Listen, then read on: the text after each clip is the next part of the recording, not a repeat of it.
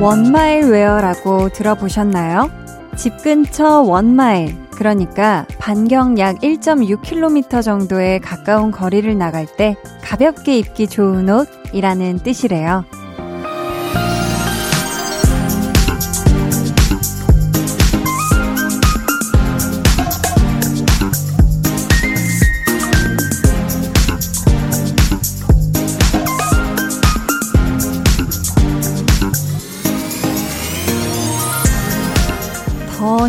설명을 드리자면 아마도 지금 여러분이 입고 계신 옷 아닐까요?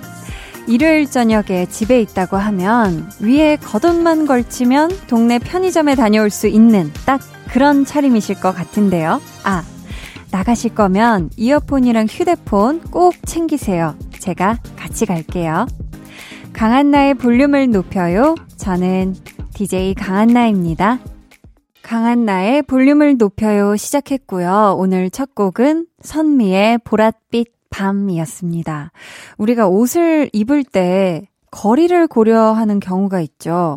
우리 동네까지는 이거를 입고 다닐 수 있는 옷인데, 이걸 입고 지하철을 탄다거나 아니면 버스를 탄다거나 우리 동네에서 조금이라도 이동을 해야 한다고 하면, 야, 이 상태로 거기까지는 좀 무리다 싶을 때가 있는데, 근데 사실 라디오는요, 우리가 거리 같은 거를 생각 안 해도 되잖아요. 뭐, 우리 동네든, 옆 동네든, 심지어는 저 멀리 이동해서 아주 낯선 곳이든, 어디든지 함께 할 수 있다는 거.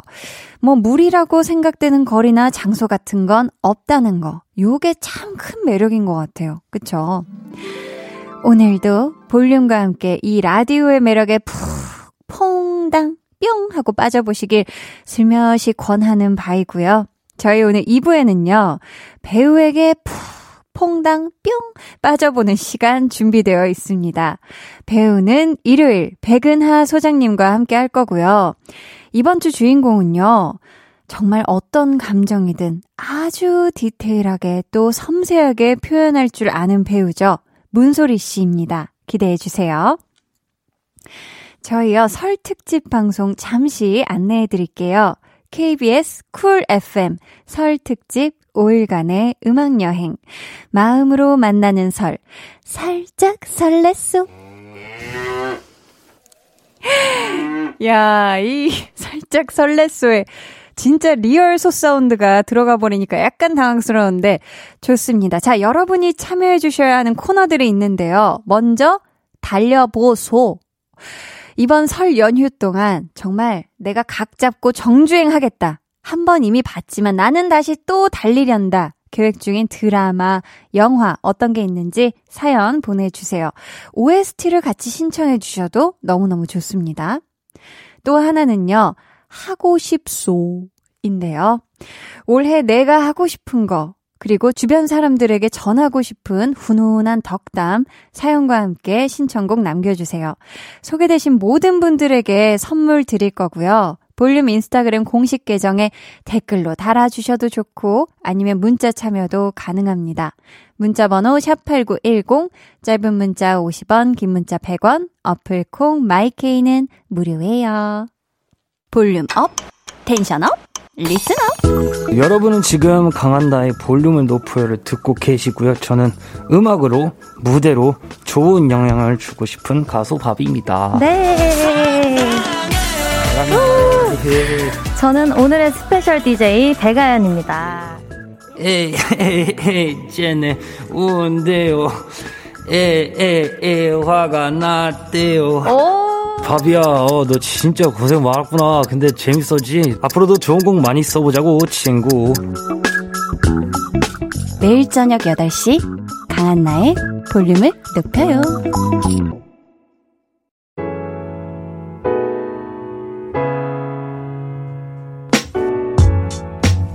가장 편안한 차림으로 가장 편안한 마음으로 이야기 나누는 시간 볼륨 타임라인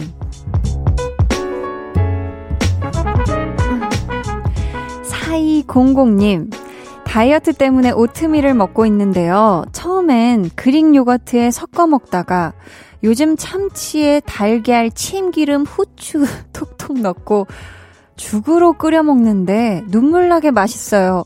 이거 먹다가 오히려 살찌겠어요. 유유 하셨습니다. 야, 아니 오트밀이 죽으로까지 변신을 할 수 있다는 거예요. 여기다가 이 참기름까지 넣고 근데 이게 상상만 해도 너무 맛있을 것 같긴 해요. 사실 저도 이런 곡물의 고소함을 굉장히 즐기는 사람으로서 이거 조합이 아주 기가 막히고요. 이거 잘 만들어지면은 레시피를 한번 공유해 보시는 것도 어, 나쁘지 않을 것 같아요. 어느 정도를 얼마큼 넣어야 하는지 한디도 개인적으로 궁금합니다. 마치 이런 거죠. 좀 다이어트 해보려고 시리얼 먹으려고 했다가 거의 뭐 초과해서 뭐 한 다섯 그릇 양 정도 한 번에 왕창 그냥 먹게 되는 아, 다 마찬가지네요. 그쵸? 조명수님은 음식을 빨리 씹는 나쁜 습관을 가지고 있어요. 최근에 음식 천천히 먹기에 도전 중인데 쉽지가 않네요. 자꾸 까먹고 습관대로 빨리 먹게 되고, 유유. 음식은 꼭꼭 씹어 먹어야 건강하고 살이 안 찐대요. 하셨습니다. 음. 사실 저도 굉장히 빨리 씹어서 빨리 먹어요. 이거 왕 해서 이렇게 많이 먹는 거를 좋아하고, 그렇네요. 아, 저도 좀 우리 명수님의 사연을 보니까, 그래. 나도 이제, 나이도 먹을 만큼 먹었고, 이제 좀 식습관을 좀 더 올바르게, 더 많이 씹고 천천히 좀 먹어봐야겠다라는 자기 반성을 살짝쿵 해보게 되네요. 2709님, 결혼하면서 타 지역으로 이사를 왔는데요. 코로나19 때문에 외출을 자주 못해서 그런가? 아직 다 남의 동네처럼 낯설기만 해요. 여기서 평생 살 생각이어서 얼른 정을 붙여야 하는데 쉽지가 않네요. 하셨습니다. 음. 그쵸. 원래 같은 경우. 그러니까 원래라고 말씀드리긴 조금 그렇겠네요. 코로나 이전 같은 경우에는 이사 온 지역에 이제 슬 마실 다니면서 이제 동네에 아, 여기에 빵집이 있네. 어, 여기 커피가 괜찮은데 하면서 이제 지역 탐방을 해야 되는데, 그쵸. 그거를 못 하시니까 확실히 아직 조금 덜 정이 들었겠어요. 그쵸? 하지만, 음, 말씀해 주신 것처럼 거기서 평생 살 생각이시기 때문에 너무 일찍 정 붙이실 필요 없이 천천히 자연스럽게 정을 붙이시면서 알아가시면 좋을 것 같아요. 저희는 노래 듣고 볼륨 타임라인 이어가 보도록 하겠습니다. 첸 펀치의 Every Time. 두 눈을 감아줘. 울륨업 늘 그렇듯이 울륨업 손 내밀면 닿을 곳에 네가 있기. 울륨업 따뜻한 너의 목소리가 필요해. 너의 시간을 채워줘 radio. 강한나의 볼륨을 높여요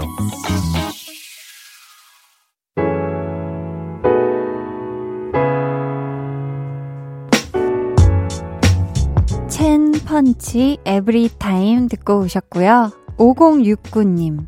한디 저 설 연휴 계획 세웠어요. 고흐 그림 퍼즐 구입했는데 조각이 무려 1000개나 되거든요.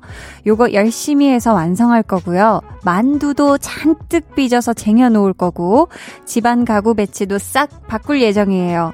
1인 가구의 계획 완벽하지요? 히히 하셨습니다. 맞네요. 진짜 우리 5069님 얘기를 보다 보니 맞아요. 이제 곧 설 연휴 이제 주간이잖아요. 설 주간이죠. 그쵸? 야, 벌써 이렇게 시간이 음.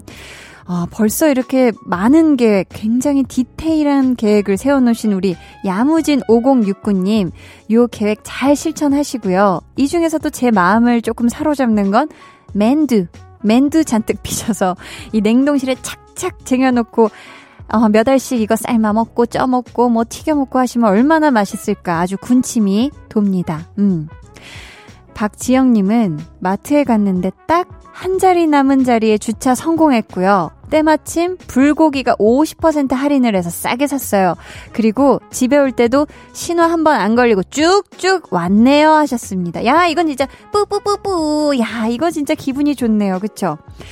아, 이렇게, 이런 완벽한 또 하루가 있어요. 막, 엉키고 엉키는 날이 있는가 반면에, 또 우리 지영님의 이 하루처럼, 야, 오늘 나 기분 좋다 하는 요런 날이 있죠. 음.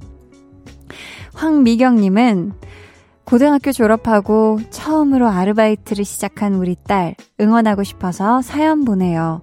첫날에는 데려다 주고도 발길이 떨어지지 않아서 밖에서 20분 정도 지켜보다 왔네요. 하셨습니다. 야. 우선 우리 미경님의 따님, 이제 고등학교 졸업하고 성인이 된 거잖아요. 그거 너무너무 우선 축하드리고요.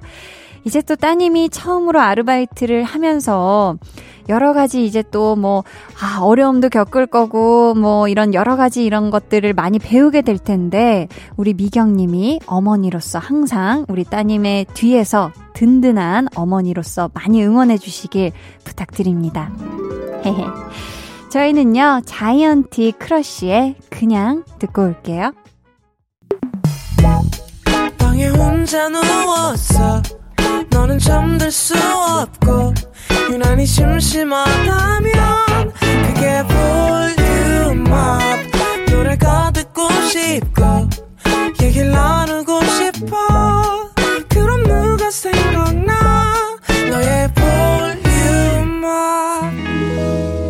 강한나의 볼륨을 높여요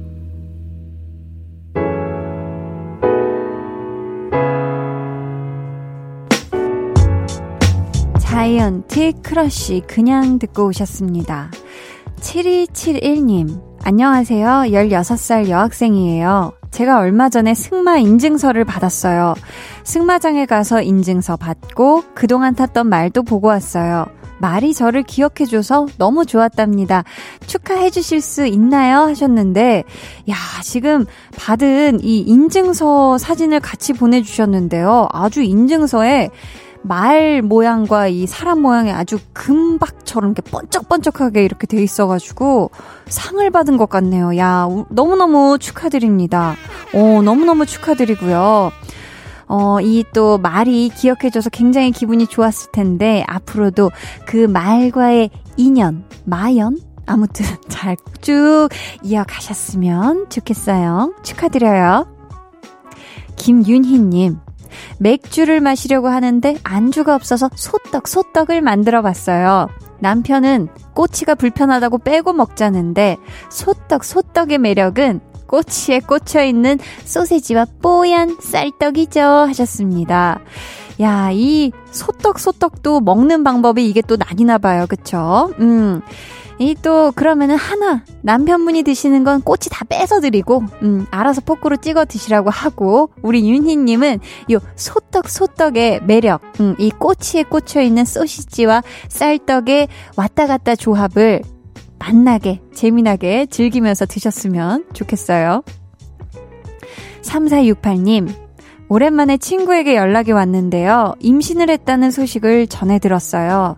친구 나이 43살인데 결혼하고 10년 동안 마음고생이 정말 많았거든요. 그 친구와 만나는 날엔 우리 아이들 얘기도 못했는데 이제 육아 선배로서 지원과 조언 아끼지 않으려고요. 조민선 엄마가 된 걸 축하한다 라고 야 너무너무 좋은 소식 정말 축하드립니다. 우리 민선님, 어, 이 아기 천사 찾아온 거 너무너무 축하드리고요. 순산하시길 한디도 마음을 담아 어, 기도하고 응원하도록 할게요. 음, 저희는 이쯤에서 백현의 캔디 듣고 입으로 돌아올게요.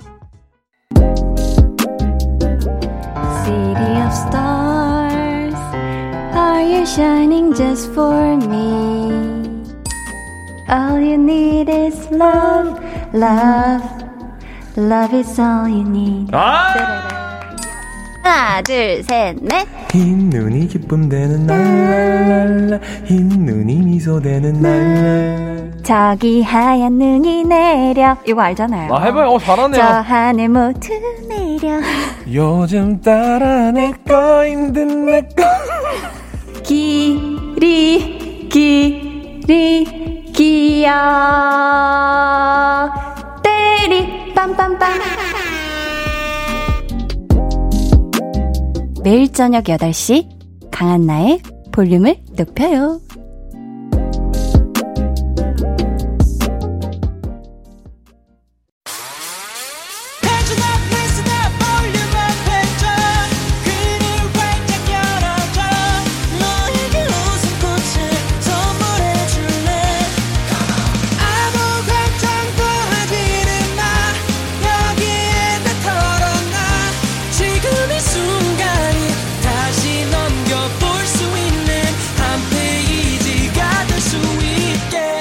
강한나의 볼륨을 높여요.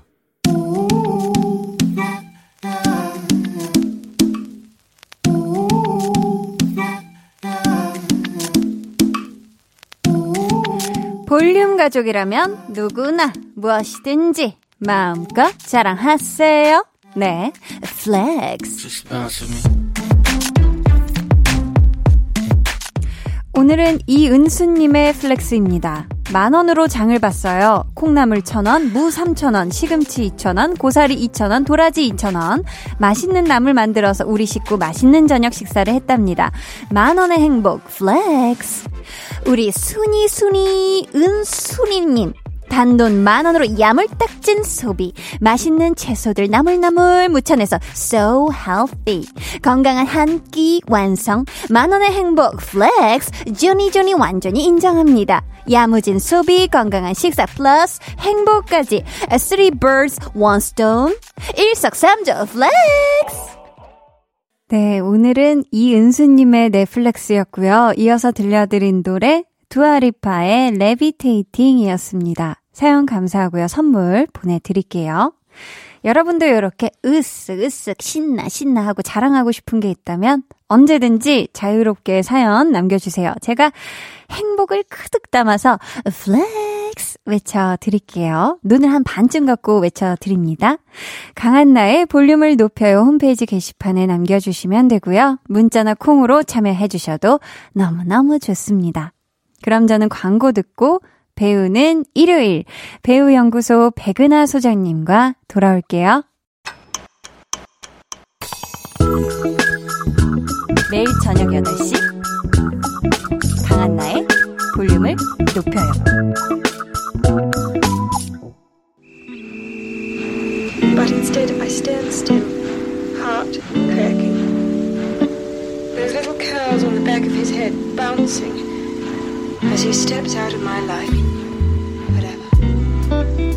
영화 리틀 포레스트에 이런 대사가 나옵니다.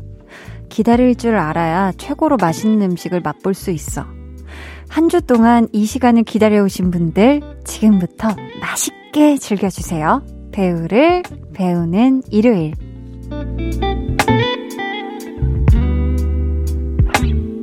I 배우들의 이야기를 아주 맛깔나게 보글보글보글 달달달달 볶아서 요리해서 들려주시는 분이죠. 배우 연구 분야의 맛집 미슐랭 5스타 배우 연구소 백은하 소장님 어서 오세요. 어머나, 너무 얼마나 맛있게요? 얼마나 맛있게요? 어, 좋습니다. 안현정 님이요. 이런 질문을 보내 주셨어요. 백은하 소장님은 어떻게 그런 표현을 생각해내시나요? 정말 대단하세요라고. 저도 정말 같은 마음인데요. 요거 궁금해 하시는 분들이 참 많아요. 그렇군요. 그래서 저희 코너 이름이 또 배우는 일요일 여섯 글자잖아요. 음. 약간 오늘 좀 어, special 게스트 느낌으로다가 이런 느낌 한번 가능할까요? 여섯 글자로 답변을 부탁드리겠습니다. 어떻게 그런 표현을 생각해내는지. 네, 음. 배우는 일요일. 네. 네, 어떻게 그런 표현을 생각해 주시나요? 재료가 좋아서. 재료가 좋아. 야, 이게 파이브스타든 뭐 아주 맛집이든 맞아요. 항상 원재료가 좋은 데를 이기지 못하는 것 같아요. 야. 근데 좋은 배우가 있으면 좋은 네. 표현이 그냥 샘솟는 것 같아요. 어머, 이 표현 맞아. 감동입니다. 역시, 역시. 원재료의 힘. 아, 원재료의 힘 제일 중요하죠. 그죠? 맛집에도 맞습니다. 네. 배우는 일을 이제 본격적으로 시작을 해볼 텐데요. 저희가 앞에서 대사로 만나본 영화 리틀 포레스트에서 김태리 씨 엄마로 나왔던 분이기도 하죠. 오늘의 배우 음성으로 먼저 들어볼게요. 이 요리의 이름은 crème brûlée야. crème brûlée? 엄마가 개발한 요리인데 원래 이름은 라주아드 비덩 크렘 브릴레인데 근데 우리 혜원을 위해서 짧게 그냥 crème brûlée. crème brûlée레레레레레 brûlée. 네, 영화 리틀 포레스트의 한 장면이었고요. 지금 들으신 목소리 배우 문소리 씨입니다. 저도 crème brûlée 좋아하는데. 저도 참 좋아하는데. 막 이렇게 탁탁탁탁 깨서 먹는. 맞아요. 너무 달콤하고 촉촉한 게 아주 기분이 아, 절로 좋아지잖아요. 맞아요. 그거. 이 영화에서 음. 엄마가 이렇게 딸에게 뻥을 치죠. 엄마가 개발한 거라고. 어, 엄마가 만든 거다. 자, 21년 전부터 시작된 우리 문소리 씨의 amazing한 history 요약해서 전해드릴게요.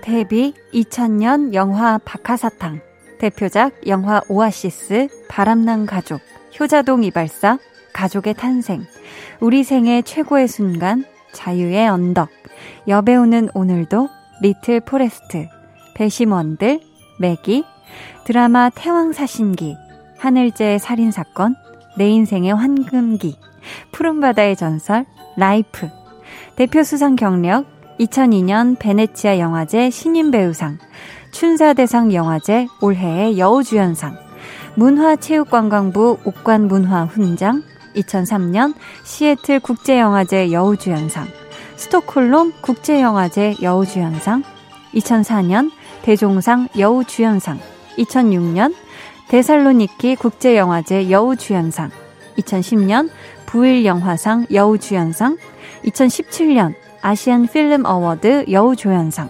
2018년 대한민국 문화연예대상 최우수 연기상, 그리고 2021년 현재 감독, 제작까지 완벽히 해낸 전지전능한 배우 문소리.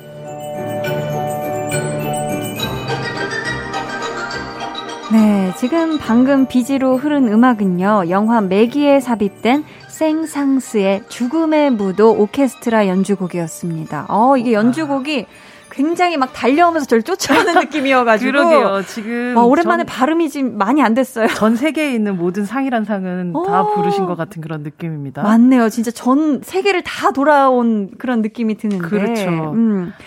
정말 출연작과 수상 네. 경력이 말 그대로 후덜덜해서 그쵸. 추리는 게 쉽지 않았다는 후문 음. 살포시 전해드리고요. 이렇게 긴데 이걸 추린 거라는 추린 거죠? 추린 게, 네, 이 정도입니다. 대단하십니다. 정말. 정말 소개하면서 느낀 건데 여우 주연상 길을 정말 쭉쭉 걸어 오셨어요. 음. 데뷔작부터 강렬하세요. 박하사탕. 저도 어떻게 보면 데뷔작을 처음으로 보게 됐던 거네요. 그쵸. 박하사탕에 설경구 씨랑 같이 출연한 작품인데, 음. 어, 경쟁률이 무려 2000대 1을 뚫고 이 역할을 따내신 거라고 해요. 그렇습니다. 사실은 그때 당시에는 교육학과 전공으로 아, 학교 그래요? 다니던 평범한 대학생이었는데 네. 우리 흔히 말하는 친구 따라 음. 친구 따라 잡지에 난 광고를 보고 우연히 오디션을 보러 갔다가 아 영화 오디션을 우연히 결국 결국 설경구 씨의 첫사랑인 수님 역할로 2000대 1을 어, 그 경쟁을 뚫고 네. 문소리 씨가 이렇게 데뷔하게 되시게 된 거죠. 어, 그럼 그전에는 뭐 연기를 배워보시거나 하신 적이 없으셨던 건가요? 네, 학교에서 연극하거나 뭐 이런 경우들은 있었어도 아. 사실은 실질적으로 어, 네. 어, 이것을 직업으로 가지게 된 것은 오디션과 함께 시작이 됐던 셈이죠. 아, 그래서 네. 문소리 배우가 항상 음. 자기에게 있어서 가장 행운이라고 생각되고 좋은 점이라고 생각하는 것은 한 스물다섯, 스물네 살 음. 정도까지 아주 그냥 평범한 대한민국의 사람으로서 네. 살았던 그 경험들과 네. 그때 보았던 많은 것들이 음. 결국 어쩌면 아주 어릴 때부터 이제 말 그대로 연예계에서 살았던 사람들보다는 조금 더 풍부한 방식으로 아. 많은 사람들 만나고 경험들을 했던 부분이 네. 자기에게 지금도 여전히 원천이 된다는 얘기 많이 하세요. 음, 저는 이 쭉 이렇게 필모그래피를 이렇게 소개해드리면서 문득 떠오른 기억이 2006년도에 차이무극단 연극 음. 슬픈 연극이라는 제목이었던 네. 것 같은데 박원상 선배님하고 문소리 선배님이 두 분이 같이 음. 이제 거의 2인극으로 나오는 네네. 연극의 맨 앞줄에 앉아서 전 그때 고등학생이었거든요. 갔었던 기억이 아, 나는데 진짜 되게 개인 썰이 진짜 많으신 것 같아요. 아 희한하게 또 라디오를 하게 되면서 그때들이 이렇게 떠오르더라고요. 어, 어, 어. 근데 고등학교 맨, 시절 한지가 앞에서 맞아요. 네. 맨 앞자리였었는데 그게 진짜 소극장이었어요. 정말 음, 음. 소극장이어가지고 거의 정말 문소리 선배님 손바닥 바로 앞에 음. 앞 정도에서 제 맨 앞자리였어가지고 거기 앞에서 이제 화초에 물을 주는 이제 상황이었어가지고 앞에서 보는데 너무 정말 그 무대 조명을 받고 투명하게 빛나시는 그 모습에서 너무 황홀하게 아름답다라는 생각을 했었거든요. 물이 앞에서 이렇게 떨어질 정도로 가까운 진짜 가, 거의 그냥 제가 약간 화초 역할을 했던 가상의 이제 제 사의 벽이죠. 어. 관객의 그 벽에서 그래서 와 너무 가까웠던 그 기억이 나는데 지금 이 필모를 보니까 사실 그때 영화에서는 너무 되게 강렬한 모습들을 많이 보여주셨었는데 음. 그 슬픈 연극은 평범한 정말 그 부부의 음. 일상과 뭐 사랑과 뭐 살짝 그 역경도 있지만 네네. 그 뭔가 사람 문소리 선배님의 그 느낌을 오롯이 느낄 수 있었던 작품이라 음. 영화에서는 너무 강렬하게만 느껴졌던 선배님이 네. 음, 멋있다, 너무 음. 매력 있으시다 이런 생각을 했던 기억이 나네요. 맞아요. 음. 문소리 배우 연극을 저도 작년에 또 보러 간 적이 있었는데 어, 네. 확실히 또 무대에서 보는 문소리 배우와 음. 또 스크린으로 보는 문소리 배우의 느낌이 각각의 의미로 좋지만 또 네. 다르다, 완전 어. 다르다는 느낌을 받았었던 것 같아요. 맞아요. 음. 자, 저희는 이쯤에서 이제 노래 한 곡 듣고요. 문소리 씨에 대해 공부해 볼 텐데요. 이따 퀴즈도 준비되어 있으니까 계속 집중해서 들어주시고요. 문소리 씨가 직접 부른 노래죠. 영화 오아시스 OST. 내가 만일 듣고 올게요. 문소리 씨가 직접 부른 노래죠. 영화 오아시스 OST 내가 만일 듣고 왔습니다. 아, 목소리가 정말 무슨 들꽃 같죠. 어, 맞아요. 이 장면이 음. 이 영화 속에서 공주라는 캐릭터가 음. 중증 뇌성마비 장애인인데 네. 갑자기 이 한순간 판타지 같은 장면이 벌어지게 돼요. 음. 아무 문제 없다듯이 휠체어에서 불쑥 일어나가지고 음. 내가 만일 하늘이라면 하고 음. 아주 천연덕스럽게 노래를 하는 굉장히 당황스럽지만 음. 너무나도 황홀했던 이 판타지 장면 때문에 음. 오아시스란 영화가 사실은 보고 있기에 괴로운 순간들도 굉장히 음. 많은데도 네. 그 모든 것들 다 잊게 만들어줬던 그 한 순간의 음. 그 목소리였던 것 같아요. 아, 목소리 막 빛이 나는 것 같네요. 네. 소장님과 또 문소리 씨의 인연이 아주 쫀쫀하고 끈끈하더라고요. 그러네요. 네, 아, 그 중에서도 가장 인상 깊었던 건요. 2019년 두 분이 어느 매거진을 통해 한국 영화 100년을 쭉 짚어보면서 여배우에 대해 이야기를 나누셨던 건데요. 일명 문소리와 백은하의 대사. 어, 어떻게 마련된 자리였을까요? 이제 그 해가 한국 영화가 이제 100주년을 음. 맞았던 때였었고, 네. 그비 매거진에서, 어, 한국 영화에 대해서 이야기를 하는 데 있어서 의외로 많이 좀 사각지대에 놓여 있는 것이 여배우의 역사에 음. 대한 부분이 아닐까라는 음. 이야기를 하다가 네. 그렇다면 지금 가장 활발히 활동하고 있는 어, 동시대 여배우를 대신 대표할 수 있는 음. 문소리 배우와 음. 사실 배우 연구라는 것에 이제 뛰어든 저 제가 함께 여배우들에 대한 이야기를 좀 나눠보면 어떨까. 아. 그래서 정말 그 최은희 배우부터 그 예전의 배우부터 시작해서 네. 최근에 뭐 90년대, 80년대를 거쳐서 음. 21세기 배우들의 역사에 대한 이야기를 나누었던 그런 음. 대담의 기사였었죠. 아, 그러셨구나. 음. 또 이날 대담을 마무리하면서 소장님께서 이런 말씀을 해주셨어요. 100년 후 한국 영화사가 문소리를 어떻게 기록할까? 음. 100년 아니고 2년이 지난 지금 백은하 소장님이 기록해온 문소리 씨 어떤 분인지 들어보겠습니다. 백은하의 사적인 정의. 먼저 문소리 씨는 어떤 배우인가요? 배우 문소리는 넓은 등을 가진 배우. 어? 넓은 등. 음, 제가 네. 되게 좋아하는 문소리 배우의 그 장면이 있는데, 네. 하하하라는 영화에서 어, 네, 네. 왕성옥이라는 이름의 여성으로 등장을 해서 네. 자기 놓고 바람 피는 음, 음. 어, 김강우 씨를 어, 여관 앞에서 기다리다가 어. 이제 나오는 걸 보고 바로 말하자면 현장 검거를 한 네, 이후에 마지막으로 이 사람과 나는 이별을 하겠다라는 그 의미를 담아 음. 내가 한번 업어줄게요. 라고 아. 하는 장면이 나와요. 어. 그래서 김강우 씨가 사실은 이게 아, 성인 남성에 되게 뒷지도 트신 그런 분이니까 이게 자기 힘에는 부침에도 불구하고 음. 정말 멋지게 이렇게 딱 아, 없다가 넘어지는 그런 장면이 나오거든요. 근데 네. 끝까지 이렇게 업어요. 어. 그때 진짜 실제 청바지가 찢어질 정도로 어머, 되게 어머, 과격하게 업기도 와. 했었다는데 네. 근데 이 장면이 결국은 내가 마지막 순간까지 그냥 이걸 비극적으로 끝내지 않고 음. 너를 한번 업어주고 끝이 내겠다라는 그 장면이어서 네. 이 사람의 캐릭터가 굉장히 잘 보이는 장면이기도 했는데 음. 실제로 그냥 그 장면을 본 이후부터 문소리라는 배우를 생각하면 전 항상 음. 누군가를 이렇게 업어주는 사람 같은 느낌을 받았던 아, 것 같아요. 안아주, 등으로. 안아주는 사람 은 음. 사실은 품어주는 사람으로서의 따뜻함이 있긴 하지만 그 품기는 사람이 앞을 볼 수는 없잖아요. 음, 그쵸, 그쵸. 어, 등에서 업어준 사람은 내가 보는 방향을 함께 음. 바라보는. 아. 그래서 내가 앞으로 갈 수 있게끔 만들어주는 사람인 것 같아요. 그래서 음. 문소리 배우는 언제라도 내 등에 엎혀서 음. 앞으로 나가자 라고 아. 얘기해 줄 수 있는 그런 되게 멋진 동료라는 생각을 해서 너무 또 멋있네. 넓은 등을 가진 배우. 넓은 등을 가진 배우다. 네. 저는 사실 그 여배우는 오늘도 있잖아요. 네. 그게 이제 시리즈로 나왔을 때 첫 번째 그 작품을 제가 되게 일이 없었고 아, 난 이제 다음에 이제 계속 작품이란 거할수 있을까? 전화 기다리고 있던 그런 타이밍인 거죠. 많이 기다리고 바로. 있었던 그런 헛헛한 시기를 보내고 있을 때 같은 이제 연극학과 이제 후배였나 동기가 음. 아무튼 그 링크를 보내줘서 보게 됐거든요. 아. 근데 사실 너무 저희가 생각했을 때 뭔가 문소리 선배님 항상 계속 작품이 있을 것 같고 뭔가 계속 여배우로서 너무 멋있는 그쵸. 삶만 계속 항상 시나리오 네. 읽고 계실 것 같고 한데 왠지 그 여배우의 다른 이면의 맞아요. 모습을 너무 솔직하게 담아주신 것 같아서 저는 그걸 보면서 이상하게 너무 힘을 얻어가지고. 아 다 마찬가지구나라는 그런 또 마음이 들면서 선배님이 모든 여자 후배들을 다 위로해주는 맞아요. 듯한 그런 느낌을 그렇죠. 받은 그런 영화였거든요. 그 다음 시리즈는 나왔을 때 영화 개봉해서 영화 극 장에서 봤었던 어, 네. 기억이 납니다. 저희 그렇다면요. 사람 문소리는 어떤 사람일까요? 사람 문소리는 있다. ASMR이다. 굉장히 속삭이시나요? 아, 네. 소리라서? 문소리. 네, 이 네. 소리가 어떤 소리인가에 대한 생각을 해보면 어. 연극을 보셨을 때 문소리 배우랑 그리고 그 뭔가 영화 속에서 캐릭터를 얻었을 때 좀 많이 다르다는 느낌을 네. 받으셨을 거예요. 그러니까 네. 사람 문소리는 생각보다 샤이하고 어. 생각보다 조심조심 그리고 낯도 많이 가리는 그런 사람인데 음. 대신 사람 문소리는 누군가에게 집중하게끔 만드는 소리를 음. 가지고 있는 사람이에요. 아 ASMR.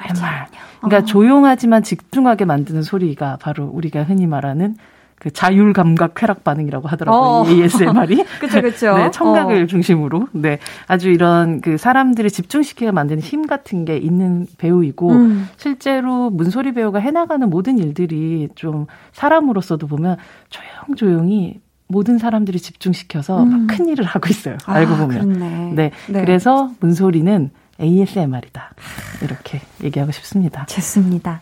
오늘 배우는 일요일 문소리 씨에 대해 공부하고 있는데요. 이쯤에서 노래 한 곡 듣고 갈게요. 문소리 씨가 러블리한 허당 사모님으로 출연하신 드라마죠. 푸른 바다의 전설 OST입니다. 성시경, 어디선가, 언젠가.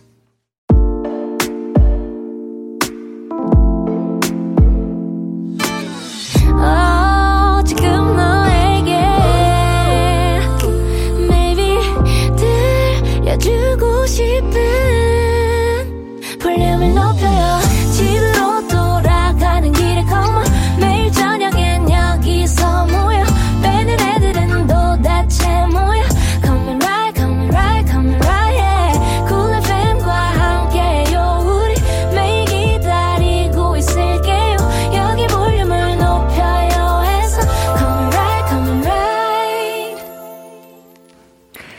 강한나의 볼륨을 높여요 3부 시작합니다. 배우는 일요일 배우연구소의 백은하 소장님과 함께하고 있고요. 오늘의 배우는 문소리 씨입니다. 자, 이제 볼륨 가족들이 보내주신 문소리 씨에 관한 질문 만나볼 차례인데요. 닉네임 이 소리는 문소리님. 문소리 씨가 진짜 이런 별명 뭐냐 door sound 이런 게 별명이라고. 맞아요, 맞아. 어, 다양한 장르와 역할을 해오신 배우잖아요. 배우들이 영화를 찍고 나면 그 배역에서 빠져나오기가 쉽지 않다는 이야기도 들었는데요. 문소리 씨는 마인드 컨트롤을 어떻게 하시는지 궁금합니다라고. 음, 음 그렇죠. 이 근데 뭐 그런 것 같아요. 저 같은 경우는 네. 작품이 끝나고 그 역할에서 뭐 애써 빠져나오려고 한다기보다 음. 그 인물을 하나 얻었다라고 생각하기 음. 때문에 그냥 내 몸에 이렇게 세포처럼 하나처럼 음. 기억되는 음. 그런 존재라고 생각해서 뭐 막 빠져나온다라는 음. 개념으로 생각을 안 해봐서 모르겠는데 아, 또 문소리 씨는 어떻게 마인드 컨트롤을 하실까요? 제가 생각하는 배우들이 대부분이 음. 그 한디랑 비슷하다고 생각해요. 결국은 하나의 캐릭터를 버리고 음. 빠져나오고가 아니라 네네. 네. 말하자면 몸에 새기고. 여러 문패들을 맞아, 늘려나가는 맞아. 것 같다는 생각을 하거든요. 그래서 음. 어, 너 3, 3-2에 살고 있는 사람 이렇게 하면 다시 또 튀어나올 수 있는 아. 언제라도 준비가 되어 있는 거기 있지. 네네. 문소리 배우 역시도 그런 것 같아요. 그리고 그걸 뭐 단순히 빼, 빠져나오고 더하고 뭐 이런 것들이 아니라 음. 결국은 굉장히 관심사가 되게 많고 음. 하고 싶은 것들이 굉장히 많아서 네. 항상 어떤 것들을 최선을 다해서 거의 미친 듯이 해내고 난 다음에는 음. 그냥 바로 다음 것으로 이어서 이 일들을 해 나가는 것 같아요. 음. 그래서 마인드 컨트롤을 굳이 하고 있지는 않은 것 같다가 음. 답이 될 수 있는 것 같은데요. 네. 음. 자 이제 저희 소장님의 원픽을 만나볼 차례예요. 백은하의 신의 한수. 우리 문소리 씨의 꽉 찬 필모그래피 중에서 소장님이 가장 사랑하는 작품 어떤 작품일까요? 어, 오늘 얘기가 어쩌다 보니까 계속 나오기는 했지만 네, 네. 저는 여배우는 오늘도를 뽑고 싶습니다. 여배우는 오늘도 네. 이게 단편 3부작을 모아서 장편으로 완성한 프로젝트잖아요. 맞아요. 그렇죠? 네, 이 영화를 보면 한 여배우가 겪게 되는 캐스팅에 관련된 이야기 음. 혹은 갑자기 세상을 떠난 감독과 음. 어, 그 감독 앞에 또 다 나타난 또, 또 신인 여배우에 대한 전 전예빈 씨가 네 어, 전예빈 맞아요. 씨가 연기하는 그런 뭐 다양한 삶에서 그러니까 여배우의 삶에서 벌어질 수 있는 다양한 에피소드들 같은 걸 그리고 있는 그런 영화였었는데 네. 이 영화에서 문소리 배우가 그 대사를 하는 게 있어요. 매력이 중요한 것 같아. 아. 저는 이 말이 정말 무서운 대사라고 생각을 했었거든요. 음, 네. 우리가 어떤 직업을 가지는 데 있어서 음. 음 만약에 기술이 필요한 거라면 음. 계속 방망이를 한 천 번 깎고 만 번 깎으면 음. 어제보단 더 잘 깎게 되고 음. 노력을 하면 되는 부분이 있잖아요. 능력은 올라가죠. 능력이 올라가겠죠. 기술도 조금 더 발전할 수 있고. 근데 참 이 배우라는 직업은 매력이 중요한 것 같아요. 매력이 중요해. 근데 그 매력이라는 건 과연 시간을 들인다고 만들어질 수 있는 것인지, 아. 혹은 어디 가서 살 수 있는 것인지. 야, 살 수 있다면. 어, 살 수 있다면. 있다면. 어떻게 뭔가 고쳐지는 것인지. 어. 이것조차도 알 수 없는, 아. 그냥 한 사람의 매력이라는 것이 그것도 그냥 1대 1의 개인이 아니라 많은 사람들한테 동시에 느껴지게끔 만드는 그 매력. 음. 이 오묘한 단어라는 걸 선택을 해서 네. 결국은 중요한 건 매력인 것 같아라고 얘기하는 그 순간 음. 와 지금 이 배우는 저 무슨 생각을 하고 있는 거지? 라는 생각을 하면서 동시에 어. 되게 어떤 방식으로는 아주 날카롭고 무서운 대사를 음. 쓸수 있는 되게 대단한 감독이다라는 생각을 했, 하면서 봤던 아. 그리고 그걸 자기 입으로 얘기할 때 그러니까요. 네. 어떻게 보면 이게 모든 배우들이 음. 우리가 막 흔히 얘기하는 아 저 사람 엄청 매력이 넘쳐나지 그러니까 배우를 하지라고 음. 하는 사람들도 음. 스스로 계속 난 매력이 좀 없는 것 같아라고 그럴 수도 있죠 생각할 수 있잖아요 나의 매력은 뭘까, 뭘까 찾고 여전히 있는... 찾기도 하고 음, 음, 음. 맞아요 그래서 저는 여배우는 오늘도를 떠올리면 항상 매력에 대한 이야기 아. 그런데 문소리라는 배우는 네. 오히려 등장했었을 때는 우리가 흔히 생각하는 그러니까 영화 속의 감독이 만들어낸 네. 아주 순수한 첫사랑 하나의 이미지였단 음. 말이죠. 그 사람은 그냥 대상에 더 가까웠던 것 같아요. 네. 그러다가 점점 이 음. 사람이 음. 해를 거듭하고 몇십 년을 거듭하면서 사람으로서의 매력을 대중들한테 각인시켜 나가는 것 같다는 아, 생각을 하거든요. 맞아요, 맞아요. 그게 굉장히 어려운 음, 부분이죠. 그렇죠. 사실 뭐 아름다운 미모 혹은 아니면 아주 젊음이라는 것 자체가 줄 수 있는 매력의 유통기한이란 건 있죠. 음. 그 유통기한이 끝났을 때 그럼 우리는 무엇을 해야 하는가에 아. 대한 생각을 하게끔 만들어줬던 영화가 여배우는 오늘도고 네. 또 동시에 그래도 여배우는 오늘도 열심히 해야 한다. 맞아. 열심히 한다. 열심히 뛰고, 한다. 뛰고 섰고. 뛰고. 네, 맞아요. 다시 넘어지고 맞아요. 또 누군가가 가로막아도 다시 뛰어야 한다. 소리 지르고. 소리 지르고. 한번 이렇게 하고 풀고 음. 또 간다. 음. 이걸 보여주는 참 건강한 영화였다는 생각을 하면서 네. 이 건강한 문소리와 건강한 영화가 만난 음. 영화 여배우는 오늘도를 오늘 신의 뭐 한수를 아, 뽑고 싶습니다. 저도 너무 공감합니다. 네. 또 이 영화를 만들고 문소리 씨가 감독의 입장에서 인터뷰를 하셨는데요. 저희 한번 직접 들어볼게요. 18년 정도 영화 일을 해오면서 드는 생각은 그 예술가라고 말할 수 있는 사람들은 각자의 아름다움이 있고 그 아름다움을 찾으려고 표현하려고 구하려고 노력하는 사람들이었던 것 같아요. 그 아름다움은 다 달라서 누가 보기엔 아름답지 않을 수도 있지만 음, 본인이 생각하는 아름다움이 분명히 있고 그걸 쫓아 인생을 거는 사람들이라는 생각이 들고요. 그 과정에 함께 했을 때 진짜 내가 행복했었구나 그런 생각들이 들었었어요. 와, 마치 전화 연결해서 인터뷰하고 있는 느낌이네요. 그죠, 그죠. 와, 너무 좋습니다. 음. 저희 오늘 코너 시작할 때 대사로 만나본 문소리 씨 출연작이죠. 영화 리틀 포레스트 OST 융진의 걷는 마음 같이 듣고 올게요. 융진의 걷는 마음 듣고 왔습니다. 이번엔 코너 속의 코너죠. 백은하의 케미 한 수 알아볼게요. 문소리 씨와 최고의 케미를 보여준 배우 어떤 분일까요?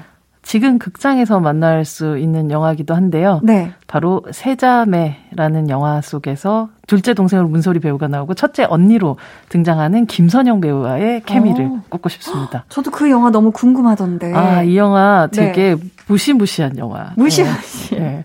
정말 오. 어. 기괴한 방식으로 세 명의 여배우들이 네. 어, 그 자매의 각각 다른 고충들을 표현을 하는데, 음. 어, 저 보고 있으면, 와, 이게 어떤 연기의 진수성찬이란 이런 거구나라고 어. 느껴지는 그런 영화이면서, 네. 동시에 네.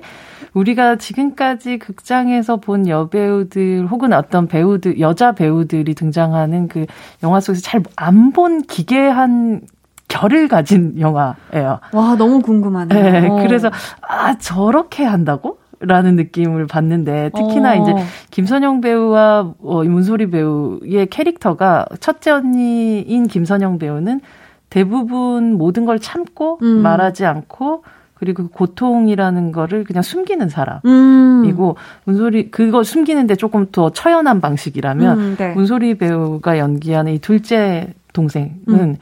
어, 모든 것들이 다 너무 세련되게 괜찮은 척을 하는 그런 어. 사람이에요. 하지만 네. 알고 보면 그녀에게도 사실 아주 깊은 고름 같은 것이 음. 있죠. 음. 이렇게 어, 각각의 상처를 가지게 된 이 세 명의 자매가 음.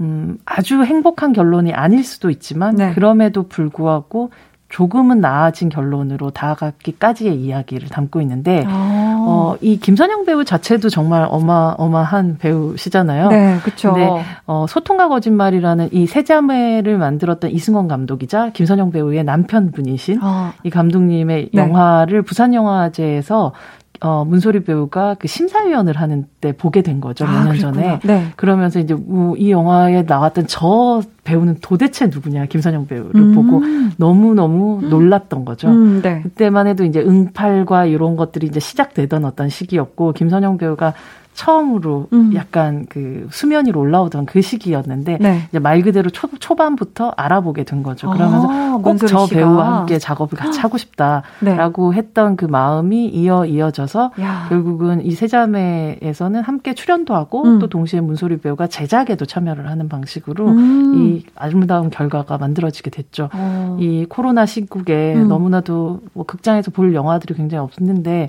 장윤주 배우까지 합류를 하면서 어. 장윤주 배우의 이 어디로 튈줄 모르는 네. 굉장히 셋째 딸에 네, 셋째 딸에 또 본 적 없는 연기를 또 볼 수가 있거든요. 어. 그래서 이 세 자매의 케미가 너무 너무 좋았었던 거예요. 야, 영화 세 자매 너무 저도 그 케미 궁금해서 꼭 영화관에 가서 봐야 되겠네요, 네네네. 네, 진짜. 어. 또 문소리 씨 차기작이 드라마라고 하던데요. 네, 드라마 미치지 않고서야? 라는 작품에 캐스팅이 됐다라는 소식이 들려오는데요. 네. 또 문소리 배우는 보면 드라마와 음. 어 그리고 영화를 자주 아주 또 그리고 자유롭게 또 오가는 부분이 네. 어쩌면 막 베니스 영화제에서 상 받은 배우 음. 뭐 혹은 조금은 어렵게 생각하는 영화들에 출연하는 배우라고 생각하실 수도 있지만 동시에 아주 뭐 앞에 우리가 그 컷을 들어봤었던 뭐 그런 음. 드라마 속에서도 마찬가지지만 그냥 아주 편안한 느낌으로 또 그 안방 극장이라고 음. 하죠. 안방 극장에서도 만날 수 있는 네. 그런 배우로서의 자신의 본분 음. 같은 거를 놓치지 않으려고 하는 부분이 있는 것 같아요. 음. 아무래도 또 이제 아주 귀여운 딸을 키우고 있는 엄마로서 네. 어, 보통의 그 아이들이 극장에서 엄마들이 잘 못 보잖아요. 그쵸. 그렇기 때문에 약간 드라마 나오는 걸 보통 엄마 어, 아이들이 되게 좋아한다고 하더라고요. 좋아하고. 네. 그런 면에서는 음. 또 어, 다양하고 많은 관객들이 함께 그 음. 시청자들이 함께 또 문소리 배우를 만날 수 있는 기회가 되지 않을까 음. 싶습니다. 좋습니다. 배우는 일요일. 오늘은 문소리 씨에 대해 공부해봤는데요. 이쯤에서 퀴즈 내드리도록 하겠습니다. 정답 맞히신 분들 가운데 추첨을 통해 다섯 분께 문화상 문화상품권 선물 드리니까요. 소장님 말씀 잘 들어주세요. 네, 문소리 배우는 2000대 1의 경쟁률을 뚫고 이 영화의 주인공으로 데뷔했는데요. 이창동 감독의 작품이고요. 나 다시 돌아갈래! 라는 명대사로 유명한 영화죠. 이 영화의 제목은 무엇일까요? 보기 주세요. 1번, 박하사탕. 어. 2번, 박쥐. 어. 3번, 박 수 칠 때 떠나라. 오잉. 자, 보기 한 번씩 더 주세요. 박박박. 네, 어. 1번, 박하사탕. 2번, 박쥐. 어. 3번, 박수 칠 때 떠나라. 야, 다 음. 박으로 시작해서 헷갈릴 수도 있는데 네. 다 영화 제목이라서 힌트 음. 좀 주신다면요.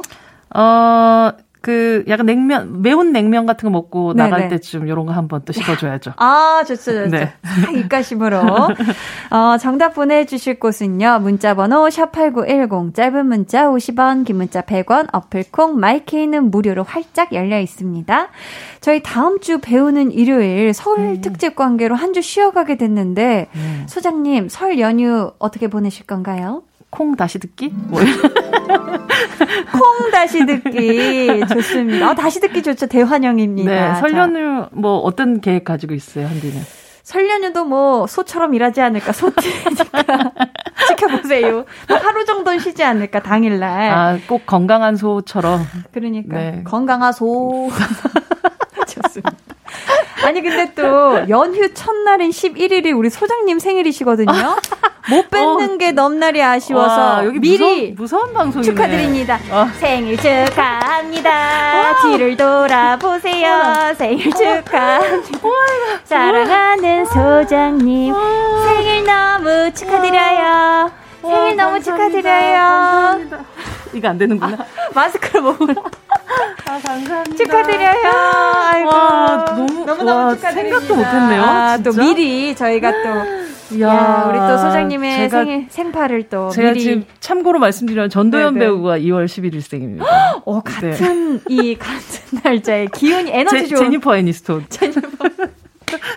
아, 또 생일 특집으로 그거 하셨었던 또 기억이, 야. 네, 기억이 나죠. 창창한 또 아, 배우분들과 감사합니다. 함께 생일, 아, 행복한 와, 생일 되시길. 볼륨은 사랑이네요, 진짜. 아유, 아유 한디도 사랑입니다. 늘 함께 해주셔서 감사하고요. 와. 연휴 또 잘 보내시길 네. 바라겠고요. 저희는 라이프 OST 소유 Silence 들으면서 소장님과 인사 나눌게요. 안녕히 가세요. 감사합니다.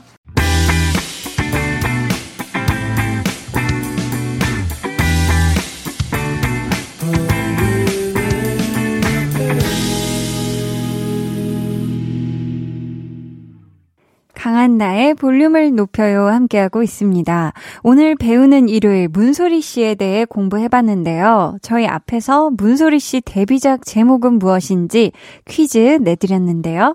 1번 박하사탕 2번 박쥐 3번 박수 칠 때 떠나라 정답은 1번 박하사탕입니다. 정답자 중에서 문화상품권 받으실 다섯 분은요. 방송 후 강한나의 볼륨을 높여요 홈페이지 공지사항 선곡표 게시판에서 확인해 주세요. 볼륨의 마지막 곡 볼륨 order song 오늘은 방탄소년단 다이너마이트 준비했습니다. 이 노래 같이 듣고 싶으신 분들 짧은 사연과 함께 주문해 주세요. 추첨을 통해 다섯 분께 선물 드릴게요. 문자번호 샵8910, 짧은 문자 50원, 긴 문자 100원, 어플 콩, 마이케이는 무료입니다.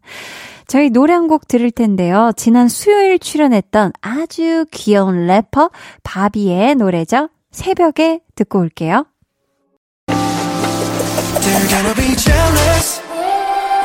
모두 다 따라하게끔 jealous 짜릿해진 room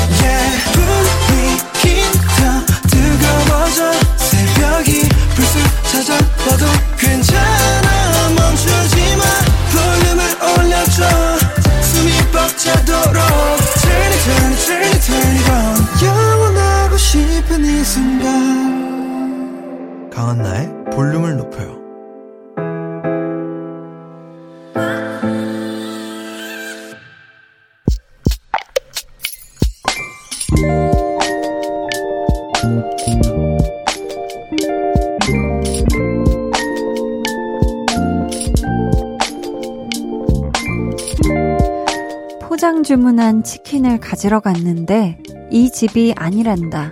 황당해서 어플을 확인했다. 진짜 이 집이 아니다. 이사 오기 전에 살던 동네 단골 치킨집에 주문한 거였다. 이 추운 겨울날 왕복 2시간을 걸어서 치킨을 받아왔다. 기가 막혀서 화도 안 난다.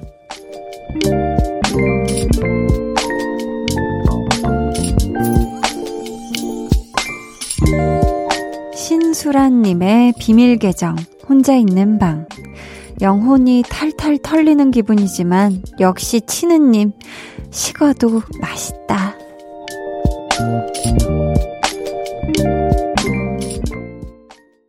비밀 계정 혼자 있는 방. 오늘은 신수란님의 사연이었고요. 이어서 들려드린 노래 아도이 원더였습니다. 야, 이렇게 추운 겨울에 왕복 걸어서 2시간이라니. 진짜 이 그동안 치킨이 식다 못해 조금 얼었을 것 같은데 괜찮아요? 그래도 역시 진짜 치느님은 치느님이죠. 참 치느님은 따뜻해도 맛있고 식어도 맛있고 하루 지나도 맛있고 그쵸? 근데 이렇게 뭐 주문 실수나 이런 거 저는 배달 음식을 잘못 적어 본 적은 없는데 주소를 이 택배 주소는 잘못 해본 적이 있었던 게 그 이사 오기 전 주소로 자동 저장이 돼 있던 어떤 그 사이트에서 그냥 사이트에서 구매하고 어련히 이 최신 그 주소겠지 여기도 그렇게 바뀌어 있었겠지 생각하고 그냥 무심결에 결제하고 어 그 이사 오게 된, 그러니까 지금 살고 있는 집, 어, 거주자분께서 연락이 와가지고 택배가 잘못 왔다. 이렇게 알려주셔서 굉장히 부끄러웠던, 죄송했던 그런 기억이 납니다. 그쵸. 이런 실수가 좀 한두 번쯤은 생길 수밖에 없는 것 같아요. 이게 막 바쁘고 정신없다 보면. 그래도 우리 수란님이 진짜 이 한겨울에 찬바람 맞으면서 고생을 한번 된통 하신 거니까 다음에는 무언가를 주문하실 때 조금 더 꼼꼼하게 확인하시지 않을까 싶습니다. 근데 이게 사실 치킨 주문은 굉장히 이 속도가 중요하기 때문에 아마 정신없이 빨리 하시다 보니까 고르셨을 것 같아요. 그쵸? 제가 이 속상한 맴을 조금이라도 달래드리려고 선물로 아, 맛있겠다. 치킨 한 마리 쿠폰 보내드릴게요. 요거 드실 때는 주소 잘 확인하셔서 절대 헛걸음 하시지 않길 바랍니다. 비밀 계정 혼자 있는 방 참여 원하시는 분들은요, 강한 나의 볼륨을 높여요 홈페이지 게시판 혹은 문자나 콩으로 사연 보내주세요.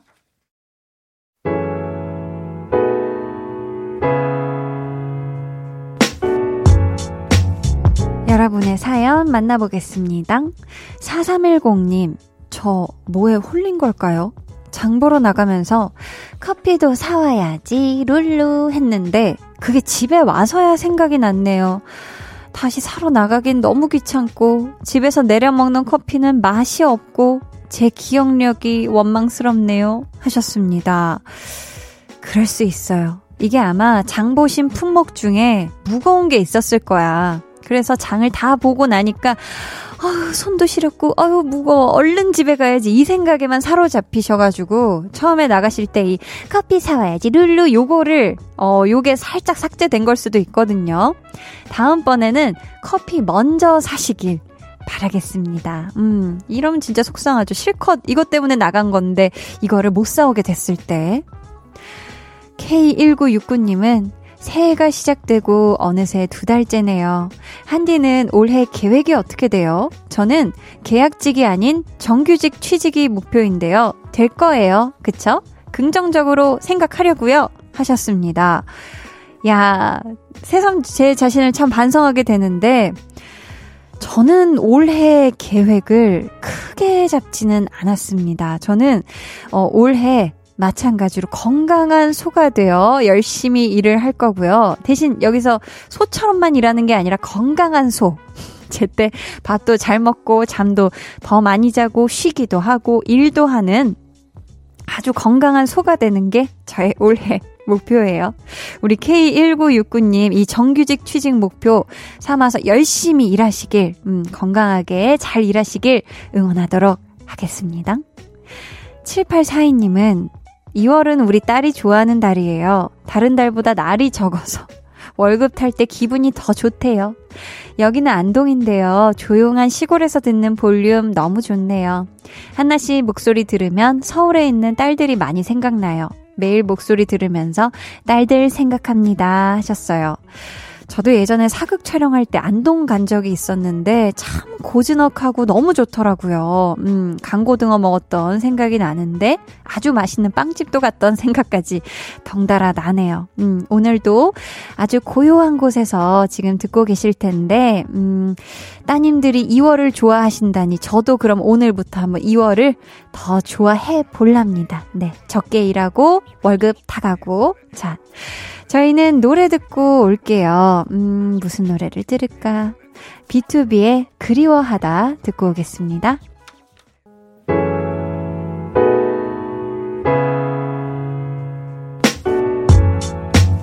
B2B 그리워하다 듣고 오셨고요. 89.1 KBS 쿨 FM 강한나의 볼륨을 높여요. 여러분을 위해 준비한 선물 안내해 드릴게요. 반려동물 한바구스 물지마 마이패드에서 치카치약 2종, 천연 화장품 봉프레에서 모바일 상품권, 아름다운 비주얼 아비주에서 뷰티 상품권, 착한 성분의 놀라운 기적 썬바이미에서 미라클 토너, 160년 전통의 마르코메에서 미소된장과 누룩소금 세트, 화장실 필수품 천연 토일렛 퍼퓸 푸푸리, 핫팩 전문기업 TPG에서 온종일 화롯불 세트, 물광 피부의 시작 뷰클래스에서 3중 케어 아쿠아 필링기 온가족 안심세정 SRB에서 쌀뜨물 미강 효소 세안제를 드립니다. 감사합니다. 계속해서 사연 만나볼게요. 0910님 10년지기 친구가 있어요. 서로 바빠서 간간히 안부만 주고 받았는데 2년 전쯤 친구가 일을 그만두고 공무원 시험을 본다고 하더라고요. 많은 고민 후에 한 결정인 만큼 뜻한 바 이루라고 응원해줬죠. 그런데 그 후로 친구의 연락이 잦아졌어요. 항상 너무 힘들다고 하더라고요. 안타깝고 걱정스러운 마음에 끝나지 않는 친구의 하소연 위로한 지가 어느덧 2년. 부정적인 얘기를 일방적으로 듣다 보니 저도 너무 지칩니다. 감정 쓰레기통이 된 것 같아요. 합격하면 괜찮아지겠지, 친구로서 의지가 되어야지 하면서도 요즘엔 친구 연락이 오는 게 무섭기까지 합니다. 이럴 땐 어떻게 해야 할까요? 정말 착한 친구인데 하셨어요. 음. 아, 정말 고민이겠네요. 왜냐면은 일단 10년 지기 친구이기 때문에 걱정되는 마음이 크지만 하지만 진짜 얘기해 주신 것처럼 일방적으로 너무 하소연만 그것도 2년 동안 들어주고 계시다니 이거는 우리 0910님 마음이 아무리 건강하고 힘이 있는 상태였어도 이런 얘기를 2년 가까이 계속 듣다 보면 같이 이게 마음이 지치게 마련이에요. 음. 이러면 차라리 서로 바빠서 간간히 안부만 주고 받지 말고 차라리 한번 만나서 그쵸? 만나서 좀 신나는 얘기, 긍정적인 이야기 해보는 거 어때요? 누구야, 내가 진짜 보니까 계속 부정적인 얘기하고 어둡게 생각하고 이러면 될 것도 안 되는 것 같아, 주변에. 그래서 우리 이제부터 조금 더 긍정적으로 생각하고 한번 파이팅을 해보자! 라는 식으로 좀 이런 얘기를 만나서 한번, 음, 해보시는 게 어떨까? 그게 친구분에게도 좋고, 우리 0910님에게도 좋지 않을까 싶습니다. 어, 참 안타깝네요. 그쵸?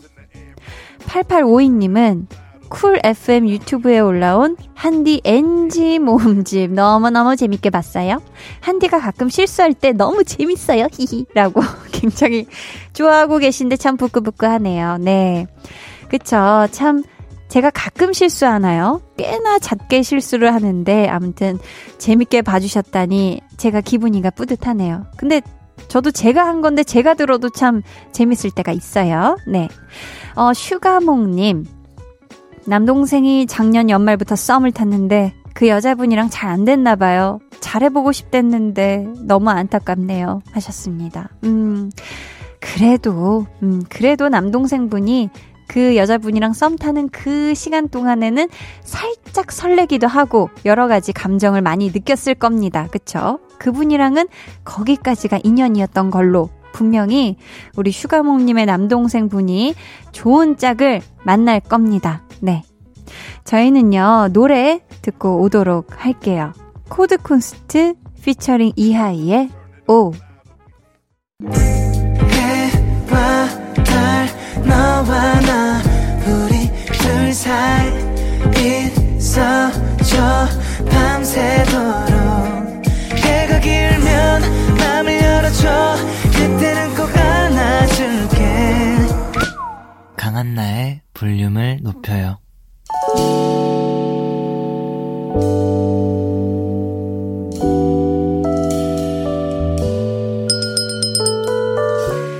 주문하신 노래 나왔습니다. 볼륨 오더송.